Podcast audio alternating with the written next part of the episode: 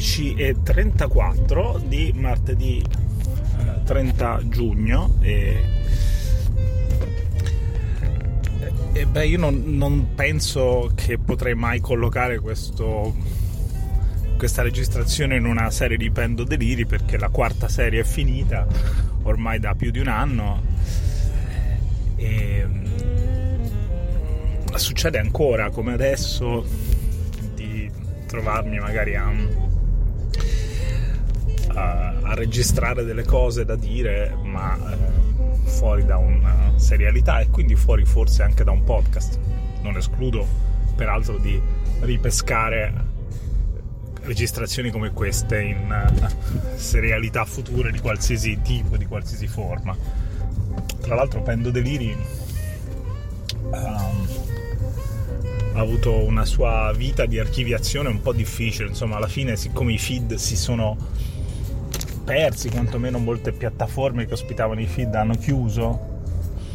eh, quello che di fatto è successo a un certo punto è che mi sono spazientito e ho messo tutte le registrazioni che avevo in locale di queste quattro serie su Internet Archive, che è l'unica piattaforma di, eh, di archiviazione che promette, almeno promette, eh, alle cose di rimanere per una uh, ragionevole speranza di definitività, diciamo. Comunque, qual è lo spunto di questa registrazione? In sintesi direi il mio rapporto con Roma, eh, che sta diventando sempre più centrale penso mai come in questi ultimi anni di particolare crisi della città, l'ho amata in modo viscerale. me ne rendo conto anche perché adesso, per esempio, sono appena tornato da una bellissima vacanza all'isola d'Elba, in un posto stupendo, eppure già dopo quattro giorni mi mancava Roma, la Roma disastrata di adesso. e quindi su questo cerco di strutturare un po' il mio pensiero. Perché mi sono balzate in testa delle, delle idee, delle, anche delle immagini, delle varie tappe del mio rapporto con questa città eh, che ho pensato di fermare in questa registrazione. E,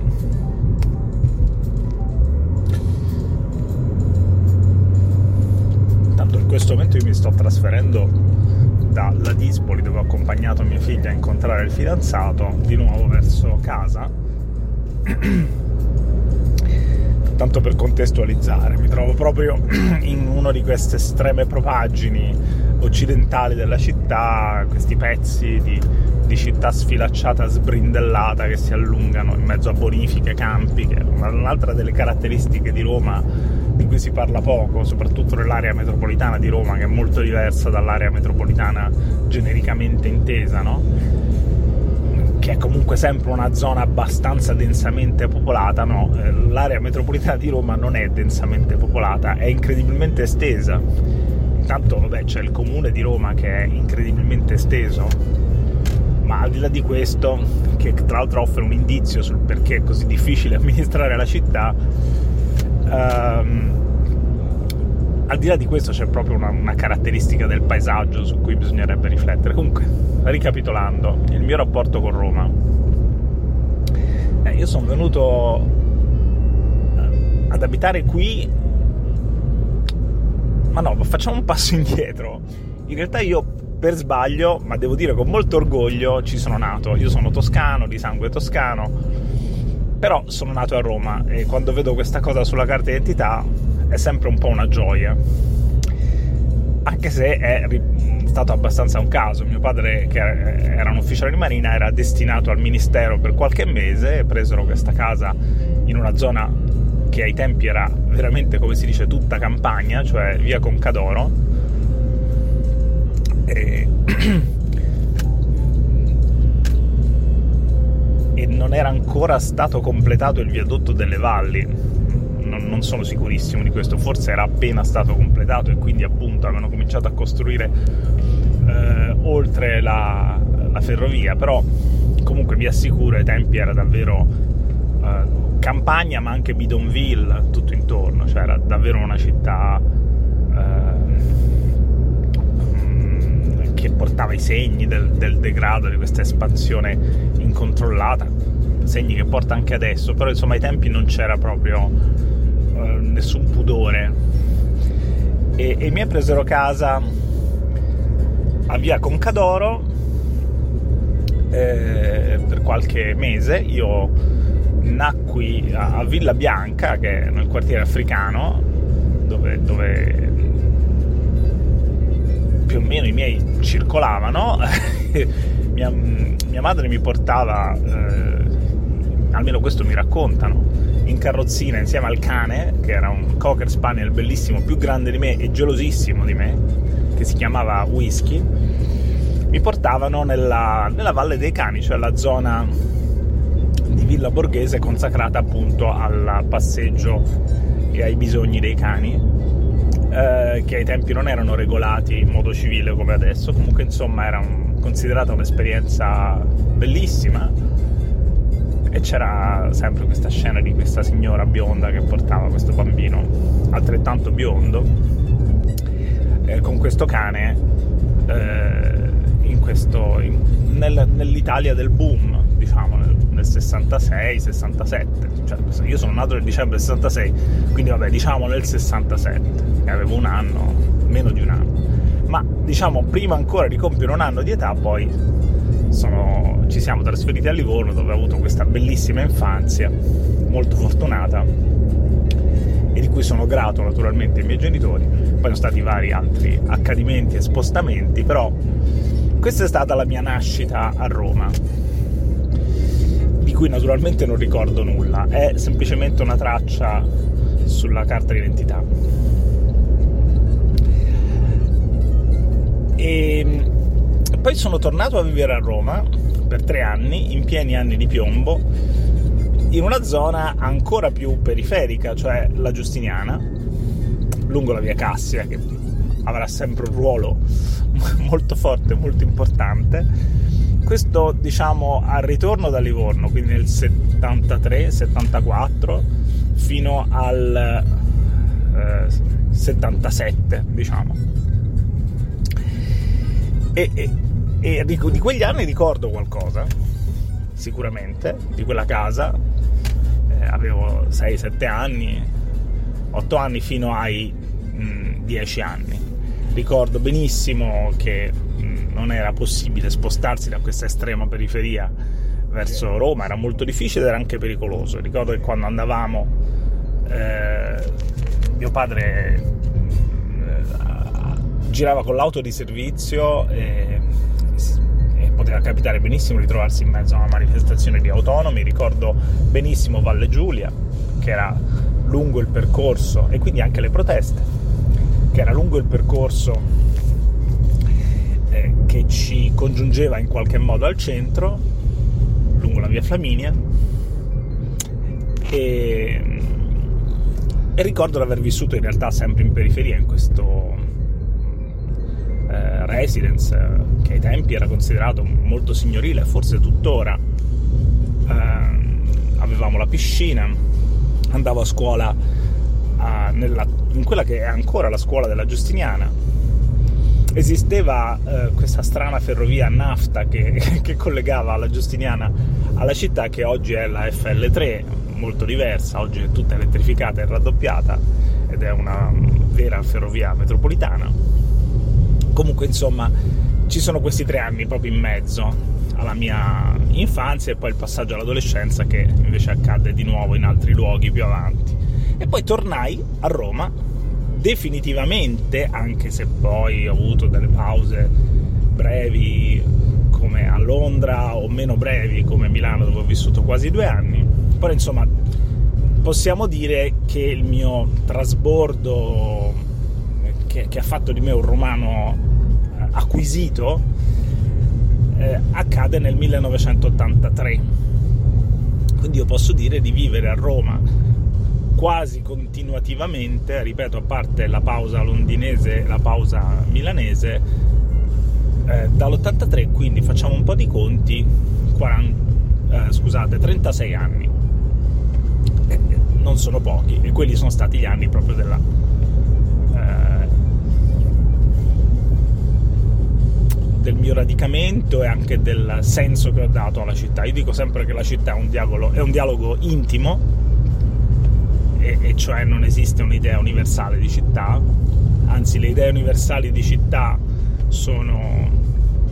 viziatissime, intanto dalla necessità di incontrare il vissuto di ciascuno di noi in un unico luogo che a quel punto è ovviamente immaginario e immaginifico, mentre esiste un immaginario individuale, un senso individuale legato alle nostre vite, alle nostre storie. Roma per me è stata una città di straordinaria prima liberazione e poi opportunità, quindi ovviamente il mio racconto è abbastanza in, eh, in scarsa sintonia con molti racconti che sentiamo su Roma come città della, del, dell'oppressione per molti e anche ovviamente di, da cui fuggire per ragioni proprio di opportunità economica e quindi quando poi una persona si realizza economicamente altrove, magari anche nata e cresciuta a Roma, eh, Roma è legata proprio alla, alla condizione coatta, che non è una parola così campata per aria e casuale come si crede, coatto significa non... Cioè una persona che, che non, non, può fare altro che vivere in un certo modo e quindi esprimersi in un certo modo, vestirsi in un certo modo, vivere in un certo quartiere di cui sei prigioniero, fino a quando poi trovi eh, il mezzo di... Eh, il, il modo per sfuggire da questa condizione e quindi chiaramente il trasferimento stesso è il, dire, il compimento di questo tuo percorso personale. E, e, a quel punto è chiaro che tutto quello che tu hai vissuto prima diventa la condanna. Quindi vedete che, eh, che Roma è, eh, a seconda delle vite che abbiamo trascorso, può essere portatrice di vissuti da cui fuggire o di vissuti a, a cui tendere eh, nel mio caso è diventato sempre di più un vissuto a cui tendere, nonostante le tante difficoltà che naturalmente una città drammaticamente complessa come Roma eh, comporta. Tant'è che il mio primissimo riflesso nell'83 quando venni a vivere a Roma fu quello di mm, non avere un'idea totale della città, rinunciai fin dall'inizio uh, ad avere un'idea totale della città ma di semplificare percorsi, pratiche per quelle che erano le mie esigenze, le mie necessità del momento. Nell'83 i miei vennero a vivere a, a, sempre sulla via Cassia, ma ancora più in periferia, eh, alloggiata, e, mm, che, che, è a sua volta una condizione assolutamente eh, falsificante de, del vivere a Roma, perché è una gated community, quindi è praticamente un gruppo di persone che hanno deciso, perché se lo possono permettere, di chiudersi rispetto a una città che vivono quasi come nemica. Questa è la, la visione prevalente che ha chi vive alloggiata. Poi ci sono eccezioni, io mi inserisco tra le eccezioni, però insomma... Eh, di fatto, eh, avendo io, un, io un'esigenza eh, primaria, che era quella di spostarmi fino al liceo e di avere quindi anche un radicamento sociale con i miei compagni del liceo, il tema della logistica mi è parso subito ovvio, tant'è che ho preso, che era legato poi al fatto di aver appena preso la patente, ehm, nell'85 in realtà, quindi due anni dopo, però insomma eh, l'idea di prendere una macchina, ma mentre lo stai per fare, contemporaneamente capire in che modo ti saresti spostato in questa che a me sembrava quasi una megalopoli, poi in realtà è una semplice metropoli però con la complessità e soprattutto l'estensione, l'estensione di una megalopoli, questo sì. E mm, proprio per come è fatta, c'è la città consolidata e poi ci sono questi sbrindellamenti urbani che seguono soprattutto le vie consolari, separati da enormi spazi verdi o, o comunque agro-romano o comunque parchi ma non parchi attrezzati, cioè parchi nel senso di zone dove non, non si può costruire. E questa è Roma, cioè Roma è è, è, è proprio questa, questa, città che sembra quasi fatta apposta per non mettere in comunicazione certe parti con certe altre. E, e quindi vedete che per me la logistica fu subito il tema numero uno. Una volta trovato un senso logistico alla città, avrei vissuto quella parte di città che logisticamente per me sarebbe stata eh, gestibile, sempre una volta presa la patente, e a quel punto io mi sarei potuto spostare. Però ecco una cosa importante che io fin dall'inizio non rinunciai a raggiungere comunque tutti gli estremi di Roma. Non l'avrei frequentata tutta, però presi la mappa, me lo ricordo benissimo, su tutto città,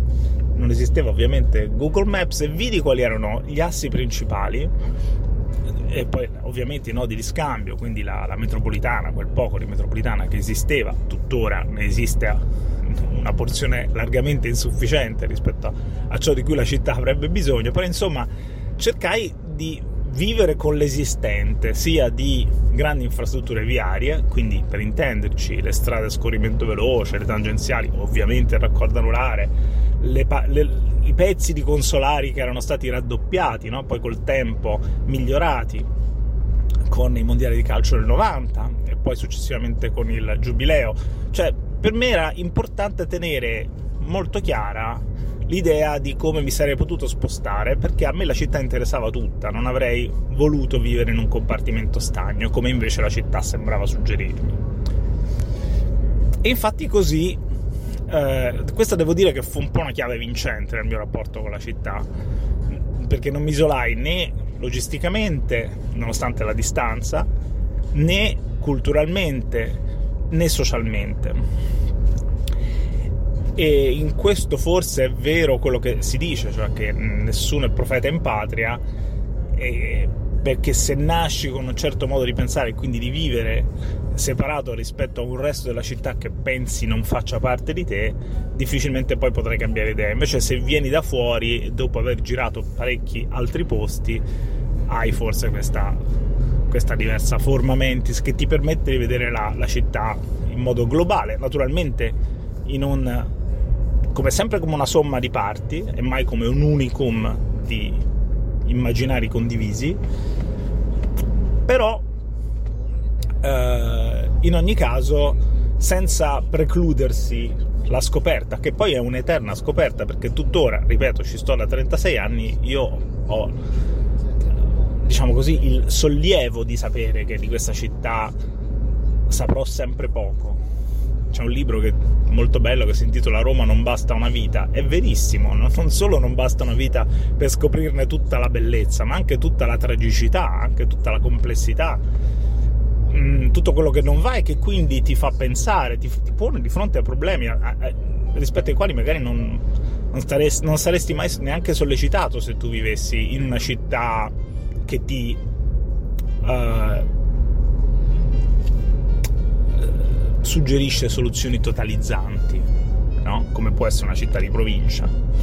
No, tu magari molto spesso con una città di provincia, e io ho vissuto in città di provincia, hai un rapporto compiuto perché appunto la città stessa, le sue dimensioni in qualche modo te lo permette. Eh, con Roma sarai sempre incompiuto, così come Roma sarà sempre complessa e, e largamente eh, non conclusa. E, e, questo te lo dicono i quartieri che continuano a estendersi in questo territorio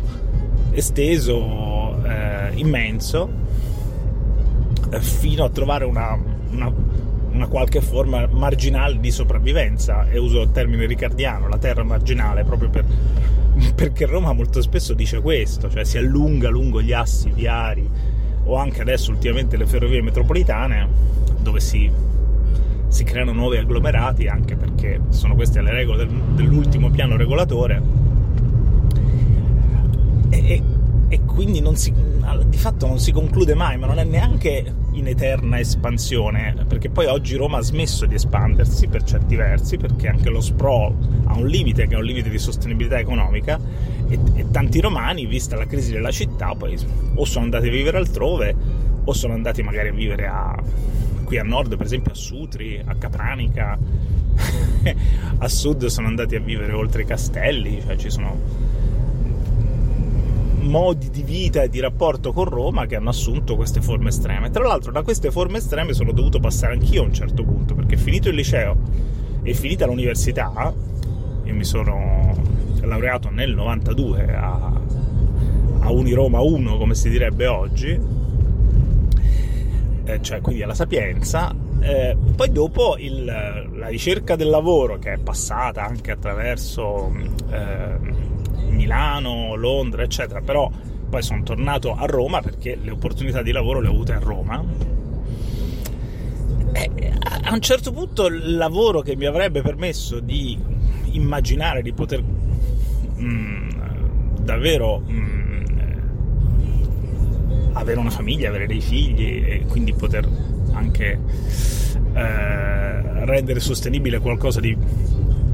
di più ampio rispetto alla mia persona eh, è passato attraverso una scelta estrema, cioè accettare un lavoro, io che continuavo a vivere a Lolgiata, è vero che ho vissuto prima anche in altri luoghi, perché ho vissuto a un certo punto, ho vissuto per un anno a Via Cavour, davanti a Santa Maria Maggiore, poi per due anni, anzi per tre anni ho vissuto a, vicino a Ponte Milvio, eh, con... Eh, questi tre anni due con mia moglie in una casa molto piccola. Poi chiaramente l'idea di avere figli ti porta a tornare in una casa dove puoi stare, per fortuna c'era la casa dell'Olgiata disponibile. E, di... e quindi poi lì abbiamo spostato il pianoforte di Barbara che insomma essendo un, un mezza coda comunque era abbastanza impegnativo. E, mm, e poi gli spazi anche per, per gestire eh,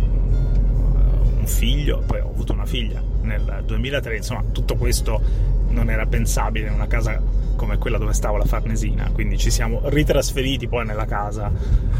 eh, dell'Oggiata. Comunque scusate la parentesi, la scelta estrema una volta eh, andati a vivere all'Oggiata è stata accettare un eh, lavoro a Pomezia e da lì nasce questo pendolarismo uh, quasi oltre l'immaginabile della diciamo, sostenibilità umana perché non è semplicemente un posto lontano 70 km, ma è 70 km attraversando questo bubbone di, uh, di traffico che è Roma e, e, e, farlo attraverso queste periferie che sono, come sapete, come vabbè, ho anche raccontato in Pendo Deliri, il raccordo, la pontina, eccetera. Non indugio su questo perché ne ho fatto quasi un, un, come dire, un sottoprodotto letterario eh, attraverso quel podcast c'è anche abbastanza, mi sembra, no? su tutto il tema delle periferie, del becerume e così via. Però eh, questo mi ha molto cambiato, non solo nella fatica mentale di quegli anni, ma anche nel fisico, perché ho avuto dei problemi fisici a seguito di questa violenza che esercitavo sul mio corpo eh, e quindi ho avuto seri problemi alla schiena, per due anni praticamente non, mm, non potevo neanche stare seduto, chi, chi ha avuto delle, delle ernie esposte sa cosa significa, e poi sono faticosamente guarito, però poi nel frattempo ecco, è rinato anche il mio rapporto positivo con Roma, che non è più stato questo vincolo drammatico da dover attraversare quando eh, per lavoro di nuovo mh, mm, sono stato trasferito eh, di nuovo dentro la città. E qui è stato un momento fondamentale perché eh, non solo ho ritrovato un dialogo con la città, ma ho ritrovato un dialogo con una periferia completamente nuova, che era dove si trovava la mia nuova sede in via Rivalcannuta, questa periferia occidentale, via di Boccea, circonvallazione Cornelia, eccetera, che mi ha fatto capire che fondamentalmente quello che a me interessava della città non era né la vivibilità, né l'architettura, né la bellezza, no? che sono tre uh, criteri pressoché eterni con cui interpretiamo città come Roma, ma le vite delle persone. Ecco, eh, i vissuti nella stratificazione sociale e quindi ho cominciato a, a interessarmi a questa periferia, la periferia occidentale per cominciare, proprio in opposizione al mio totale disinteresse, per esempio, per Pomezia, che per me era completamente priva di senso. Poi naturalmente sbagliavo, mm, ma non è questo il punto, cioè adesso racconto la mia, forse anche il mio rifiuto di quel luogo, Pomezia, e e quindi automa- il mio automatico interesse in quanto simbolo di rinascita per un luogo che altrimenti che, che magari molti detestano no? e che per molti è prigione e cioè appunto la periferia occidentale compresa per intenderci eh, Prima Valle compresa per intenderci ehm, eh, la zona così del, di, intorno a Villa Carpegna, no? cioè, questa, questa, che a me sembrava, somigliava un po' perché appunto mi ricordava una zona di Londra che è Highbury, dove c'era anche il vecchio stadio dell'Arsenal, perché anche lì era, era un po' una città lineare, cioè c'erano questi assi, circonvallazione Cornelia, via di Boccea, eh, lungo cui si creavano strutture sociali e stratificate, quindi tu non potevi pensare di uh, osservare questi palazzi come se fossero delle texture di un videogame, no? Se tu fossi in un videogame in tre dimensioni, in realtà non, il, il, videogame non pensa il palazzo e tutto quello che c'è dietro, pensa solo il fatto di doverlo rappresentare e il tuo attraversarlo lungo la strada. Ecco, invece io ho guardato oltre questa, uh, questo diaframma che è la facciata del palazzo e ho cominciato a guardare dentro i negozi, dentro le case, dentro le vite di queste persone, almeno con la testa, non necessariamente entravo nelle case delle persone o perché sarebbe una violazione di domicilio, però è quindi un reato, ma non è questo il punto, cioè entrare, cercare di immaginare soprattutto le vite di, questa, di queste persone dove si innescano, che so, si innestano, scusate, eh, le vite delle, delle badanti eh, che vivono in questi quartieri per poi doversi trasferire nei quartieri più abbienti dove ci sono le persone anziane eh, da, da, da accudire dove ci sono i giovani, questi crocchi di giovani che vanno in questi licei e trovano una loro socialità abbastanza anche questa, tutta da inventare, ma una loro anche capacità di vivere questi luoghi in modo gioioso, stranamente, no? per, per, chi ha una visione estetica. No? Vivere in modo gioioso un giardino uh, trascurato o un cortile di una scuola abbastanza disastrato però farlo sempre con, con, uh, con, il sorriso e la gioia di, di vivere la giovinezza, di vivere comunque la crescita in un luogo significante come Roma, eh, secondo me è un po' la salvezza di questa città, per tanti versi. E sono partito un po' da questa esplorazione, tra l'altro ang- le angolazioni di questa esplorazione erano comunque quasi sempre, non più la macchina che rifiutavo, ma quasi sempre eh, attraversarla a piedi, perché camminare per fortuna in tutti quegli anni non è mai stato un problema, anzi era l'unica postura consentita no? dalla, dalla lenta uscita dall'ernia e poi col tempo anche la bicicletta, comunque un'angolazione diversa rispetto alla macchina, che ti permettesse in qualsiasi momento di fermarti, guardarti intorno senza dover guardare la strada, perché sennò vai a sbattere, e immaginare quindi le vite delle persone. Questo è fondamentale. Poi dopo tutto questo avrei anche capito che aveva un, senso uh, debordiano, cioè situazionista, lettrista, uh, grazie alla, alla teoria delle derive che molto molto più tardi mi spiegò che questa angolazione della passeggiata uh, era l'unica possibile per compiere questo atto di psicogeografia del sociale ma adesso ripeto, questo significa dover dare un'etichetta culturale a qualcosa che assolutamente non voleva esserlo ai tempi ed era del tutto destrutturato come il, la mia, semplicemente la mia esigenza di, di, trovare un senso positivo alla città che poi appunto superato il tabù del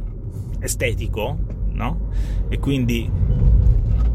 superato il problema di dover recuperare la bellezza archeologica, questo tema della bellezza che ritorna, la famosa grande bellezza che in realtà imprigiona Roma in questa visione univoca e universale, superato questo tabù sono passato da quella periferia all'analisi vissuta di altre periferie di cui pian piano mi sono letteralmente innamorato. Come l'Ostiense più di Testaccio, per intenderci, che non è vera periferia naturalmente, però la zona, diciamo, di archeologia industriale, che testimonia l'unico sforzo strutturato di dare un futuro industriale a Roma, cioè quello della Roma di Nathan dell'inizio del secolo scorso, e poi la necessità, siccome è, è, è, un quartiere che eh, fatalmente no, ha degli spazi molto grandi rispetto a tanti altri, proprio perché in larga misura spazi industriali abbandonati, sempre fatalmente è diventata una zona dove tanti tanti giovani soprattutto hanno ricominciato a dare un senso, che non è solo la movida delle ostienze, ma è anche un senso delle professioni creative, no? che trovano spesso in questi, in questi luoghi uh, il contesto ideale in cui in qualche modo crescere e maturare, e questo posso dirlo abbastanza serenamente, a prescindere dalla crisi. È un luogo dove si può riflettere sul, sul senso individuale della città per ciascuno di noi, cosa che è molto più difficile fare sia nel centro storico che è così oberato di significati universali, archeologici e stratificazioni storiche, sia naturalmente nelle periferie opprimenti eh, dove siamo tutti un po' coatti. L'Ostiense non è assolutamente un luogo coatto, perché tra l'altro è molto ben collegato con tutto, ha un rapporto col mare, questo anche è fondamentale. E insomma, io col tempo, anche perché cominciava a essere il luogo di trasferimento importante per me, con la eh, lo sviluppo della ferrovia che collegava l'Ostienza all'Olgiata e anche soprattutto col sorgere di tutta una serie di amicizie nate soprattutto con il web all'inizio, diciamo, nei primi anni 2000 dal 2005 al 2010, diciamo, ecco, ha, ha rappresentato per me un polo che mi ha permesso di interpretare la città sotto un'altra angolazione ancora. Comunque sempre siamo nel quadrante occidentale, per questo io dico che esiste una Roma ovest e una Roma est molto più di quella tradizionale dicotomia eh, che è quella Roma nord Roma sud.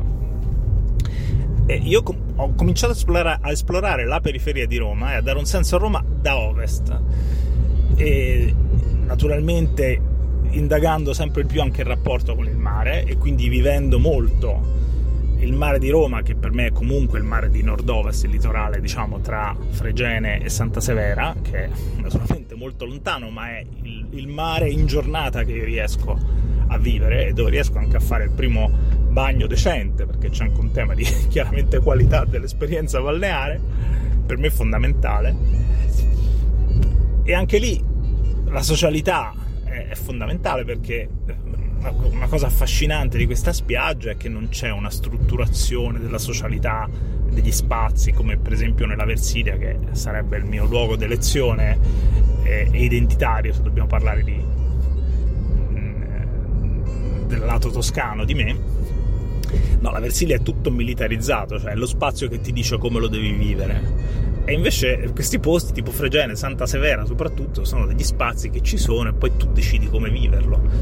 E siccome appunto il mondo di riferimento urbano è comunque Roma, e Roma è, come sappiamo,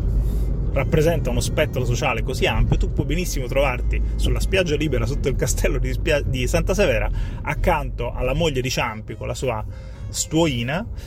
e a 10 metri 30 rom che mangiano un pollo arrosto in una cucina improvvisata eh, sulla spiaggia. E io questo lo trovo fantastico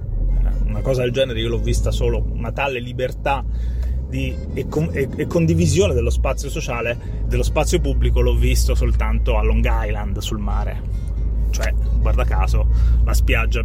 di una grande città, di una, di una megalopoli in quel caso, New York. E, e Roma non finisce mai di stupirmi, soprattutto in questi ultimi anni, per la capacità, ripeto, di eh, creare e dare senso a, a, luoghi normalmente negletti, eh, anche solo per iniziativa, eh, de, de, per l'amore che hanno i, i cittadini. No? Si dice sempre che i romani detestano Roma, la odiano, sono incivili, la peggiorano, la distruggono. Naturalmente per molti versi è vero, nel senso che c'è un rapporto con il bene pubblico eh, assolutamente patologico, su cui bisognerebbe aprire un capitolo a parte. Però al contempo c'è un modo di vivere gli spazi, gli spazi che però hanno un senso identitario, per esempio i lotti delle borgate come, come diciamo le borgate più vivibili, eh, come ovviamente Garbatella che ormai è un quartiere chic, ma anche altre borgate a cui è stata data una vivibilità in qualche modo, no? Primavalle con i suoi lotti, i suoi cortili, dove si svolgono le, le forme di solidarietà umana tra mamme, eh, tra, tra, ragazzi, tra, tra, giovani, tra anziani, e che ti fanno capire che questa visione del romano incivile, non curante del bene pubblico, della vita pubblica, sia estremamente limitante. Cioè tu non puoi partire con un cliché a piopparlo su Roma e non, e non capire, non indagare se, se, poi il tuo cliché abbia una totale o parziale o nulla rispondenza con la realtà, no? che è quello che fanno molte persone quando vedono Roma, soprattutto perché poi di Roma esiste anche un racconto mediatico estremamente parziale e, e soprattutto funzionale. E, ehm, no, cioè se tu vivi i quartieri uno per uno, eh, con la curiosità con cui scopri qualcosa che ti appartiene, quindi non è turismo, attenzione, non è turismo, è appartenenza, arrivi a conclusioni che puntualmente stridono in modo ass- violento con la visione generale della città, che come ho detto è soprattutto una visione funzionale. Ma su questo bisognerebbe aprire un'altra discussione, non voglio farlo perché già di media parlo anche troppo. Di Roma parlo adesso un po' per la prima volta, eh, forse in modo un po' prolisso, infatti mi, mi appresto a concludere, però insomma esempio di come la città non smetta di, sorprend- di sorprendermi è la capacità che hanno avuto i cittadini anche di dare un senso alla città lineare, che sarebbe quasi la negazione del, del senso urbanistico.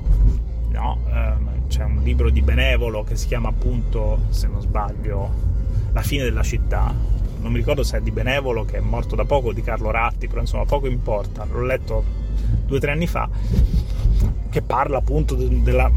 nuova idea di sprawl, cioè di espansione in orizzontale, no? che si oppone all'espansione verticale dei grattacieli. Roma ne è una interprete storica, così come altre città, soprattutto negli Stati Uniti.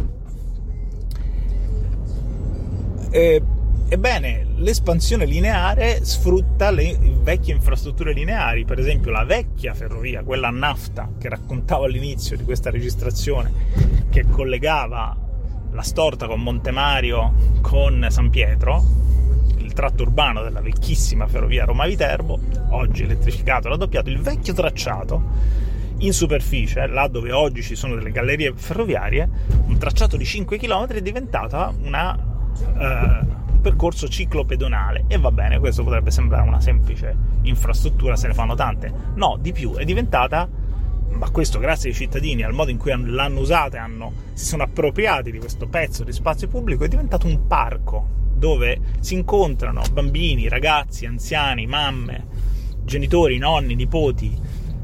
Il quartiere che prima aveva i suoi riferimenti, i suoi punti d'incontro, adesso ha questo pezzo di parco lineare in mezzo sempre ai palazzoni, naturalmente a queste periferie, però attraversandola in bicicletta, cosa che consiglio a tutti